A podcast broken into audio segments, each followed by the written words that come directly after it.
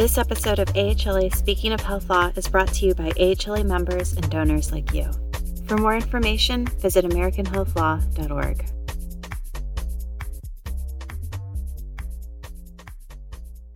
Hey everyone, I'm Joe Miller. I'm Vice Chair of AHLA's Antitrust Practice Group. I'm also co-chair of Mintz Levin's Antitrust Practice, uh, where I focus in the healthcare industry. I'm here today with my partner, Bruce Sokler. Uh, Bruce, will you want to introduce yourself uh, for a minute, and then we'll sure. go on with the conversation.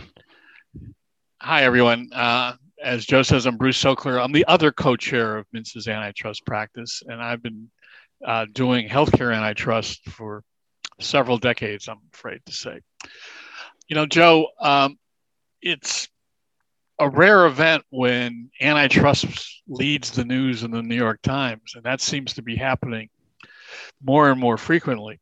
Uh, you know, very recently it happened in connection with the uh, executive order uh, President Biden put out on uh, July 9th which called for an across the government focus on antitrust competition issues and identified uh, 72 initiatives um, across several industries. Um, what do you think is of particular importance to the healthcare industry in there? So there's a lot uh, that's of importance to the healthcare industry. As you said, it cuts across industries and it's got um, a particular focus on a few industries. Healthcare is one of them. Of course, the FTC and the Justice Department has been focused on healthcare for a long time.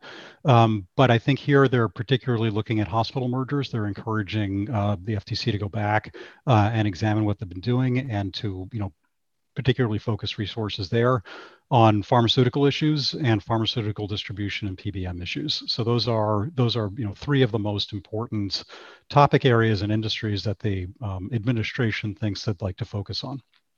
Yeah, and one other thing I noticed that's probably particularly relevant to the healthcare industry, even though it was expressed as a more general set of initiatives, is in sort of in the labor wage uh, area. Uh, the executive order has this recommendation that the FTC consider uh, banning unreasonable uh, non-compete provisions in employment agreements, et cetera. And we know that there's been litigation over, you know, non-competes and no poach agreements in lots of industries, including uh, the healthcare industry.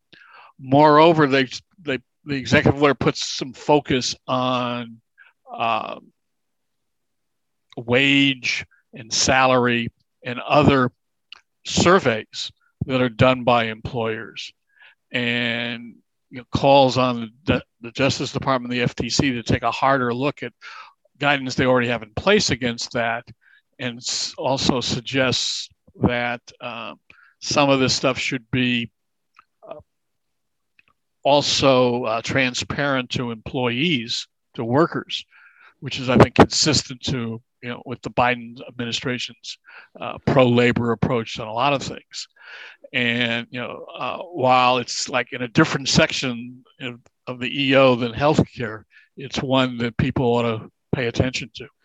Absolutely. So there was um, in the previous administration focus on labor issues uh, of sort. I think there's a more aggressive posture here. So over the last year or so, you saw some state AGs going after um, non uh, non-compete provisions uh, in low-wage industries, uh, where I think it's you know from an antitrust perspective um, easiest as a plaintiff to focus. Here, I think there's a broader focus on non-compete agreements. Um, the no poach um, no poach agreements, meaning I agree not to poach your workers, you agree not to poach mine. Um, that in 2016 was a huge focus of the administration and announced, and it's actually still on DOJ's website, that that would be criminally prosecuted. So, um, you know, if they caught you from here on out, that would be um, that would be um, the focus of a grand jury investigation, and those those have actually happened. So I think you see, you know, even more of a focus, but this has not been ignored. Um, I think it's important for healthcare because traditionally, um, or not traditionally, but some of these cases that you have seen in the past have focused on healthcare.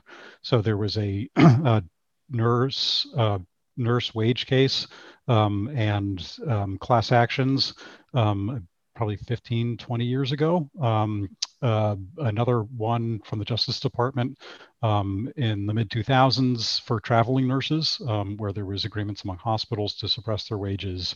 Uh, those were civil cases, and I think you need to bear down a lot on that now. I think that's you know common for hospitals to have wage surveys for um, all sorts of employees to share that information. That's something that everybody should pay attention to. And of course, you know, on the no poach front, um, there was a famous case in North Carolina involving Duke University that you know entered into uh, a no poach agreement with a rival hospital that you know got them into some trouble, and there's more litigation you know over that. Um, so I do think that's uh, a, you know it has been a focus. It'll be an increasing focus. I thought it was interesting in the executive order, encouraging um, Justice Department to go back and review their 2016 policy, which had been a more aggressive stance than had than you'd seen in the past. Uh, your reference to the word encouraging or encourage is uh, particularly appropriate because the executive order, for the most part, is not self executing. And in fact, the, the president really doesn't have the authority to uh, implement many of the things, particularly things that would have to be done by uh, independent agencies like the Federal Trade Commission, Federal Communications, and others. Uh, it, it didn't take long, however, for the uh, chair of the FTC and the uh, interim head of the Department of Justice to put out a statement the same day last last week to the effect that uh, we hear you and we're going to start a review of the merger guidelines to, to uh, toughen them up. What? So on that, on that in particular, I'm sorry to interrupt, but I think that's, that's right. an important point to bring out. Um, so the merger guidelines, of course, cut across every industry, uh, and this kind of got buried in the news with the executive order because it, en- encompassed so much. Uh, so if FTC and DOJ do nothing else besides toss the current merger guidelines and do something much more expansive, that's going to be a huge deal. Uh, it will take them a while, I think, to write it, um, but there's a big gap between case law and the um, and what the agencies actually do. Um, that is, the case law is more permissive than the agencies, um, you know, uh, uh, than the agencies bring their cases. They can bring them. Um, they cite cases um, that you know go back several decades that are no longer sort of uh, forward-looking antitrust analysis. Um, because they're actual precedent, and that's what a district court has to follow. Uh, but the analysis uh, that they do internally and to decide to you know what cases to bring is more along the lines of the merger guidelines. Uh, and so this is this is a pretty big deal.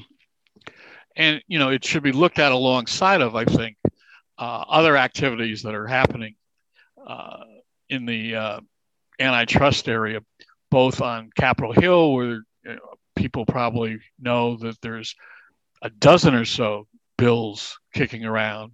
Whether any of them will get through uh, this Congress or not is a different question, but it, they range from process to giving more money to the agencies to changing the substantive standards.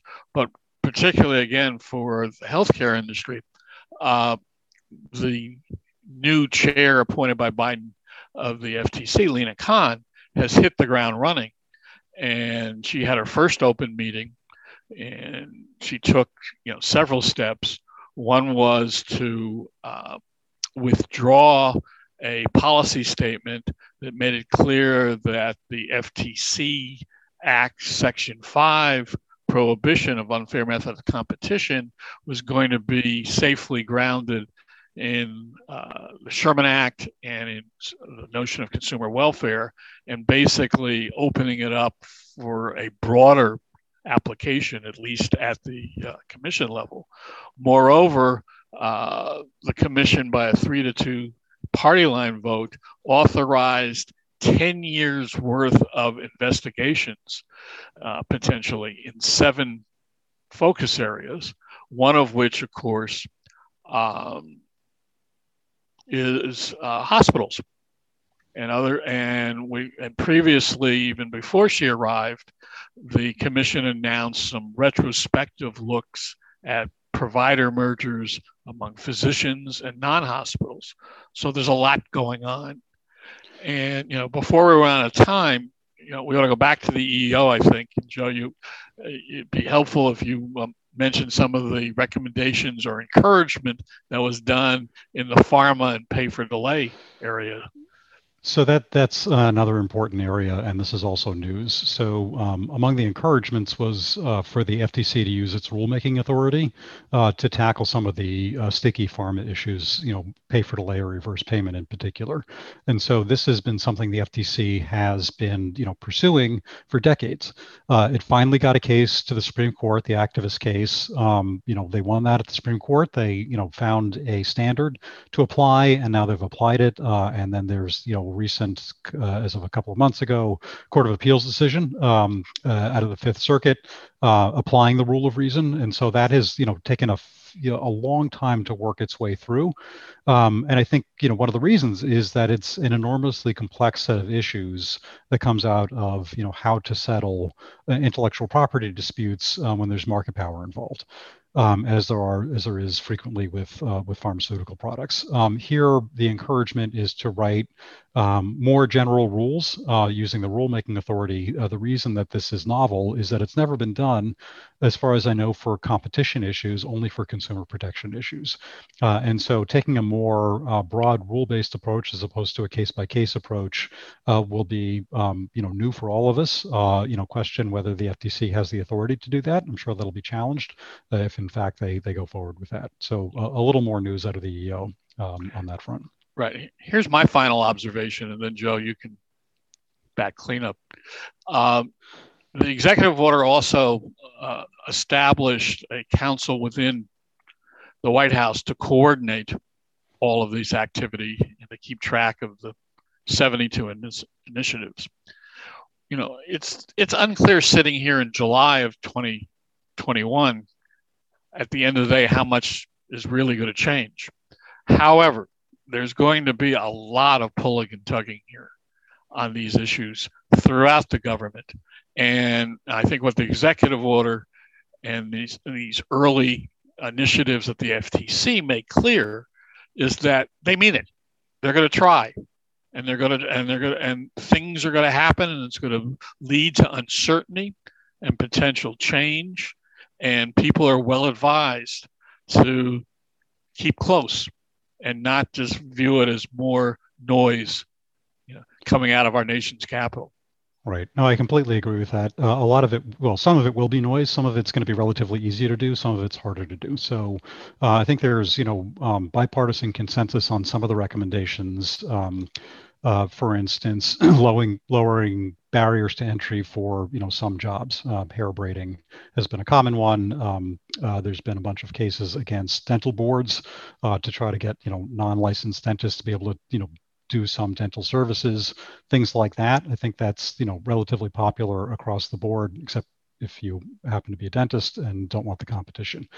Um, other things will be will be much harder, but I do agree that you know um, Lina Khan in particular uh, seems quite energetic uh, and seems uh, to take a different approach to her job at the FTC, which has traditionally been a consensus. Uh, a place that's you know run through consensus. Um, uh, when Tim Muris came in um, as um, uh, George Bush's FTC chair, um, you know, he had a goal to have unanimous votes all the time.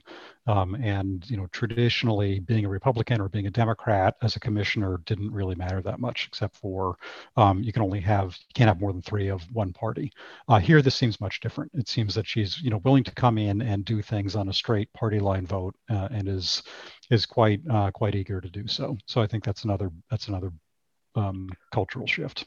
So we've only scratched the surface, but hopefully anyone who listens or watches this will find it helpful and maybe whet their appetite to, to dig deeper and keep track of this stuff as it evolves. Uh, thanks, Bruce. Uh, and thanks to the AHLA for hosting us. For those who are interested, the AHLA will host a 90 minute webinar at the end of August, uh, maybe August 18th, 19th are the dates we're looking at to dive deeper into these issues. Um, we'll get some different perspectives, different voices, and we hope you'll join us there. Thanks.